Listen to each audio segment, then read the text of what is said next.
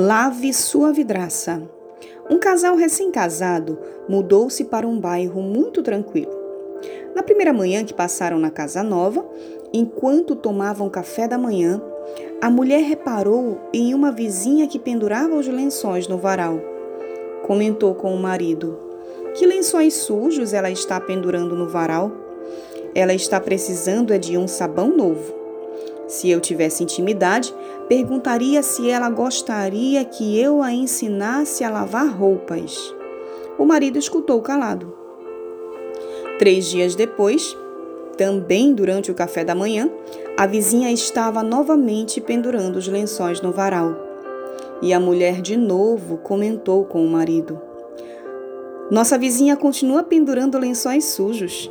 Se eu tivesse intimidade, Perguntaria se ela gostaria que eu a ensinasse a lavar roupas.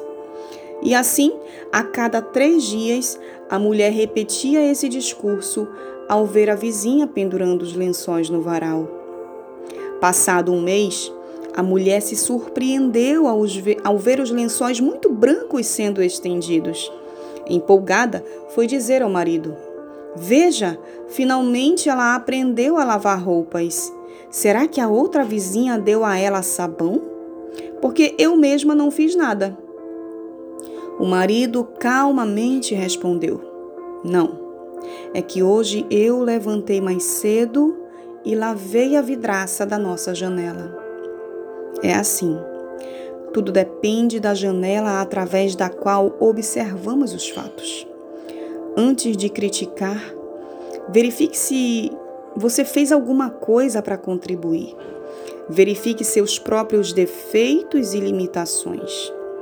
Devemos olhar, antes de tudo, para nossa própria casa, para dentro de nós mesmos. Em Lucas capítulo 6, verso de número 42, diz assim: Ou como podes dizer a teu irmão: Irmão, deixa-me tirar o argueiro que está no teu olho não atentando tu mesmo na trave que está no teu olho?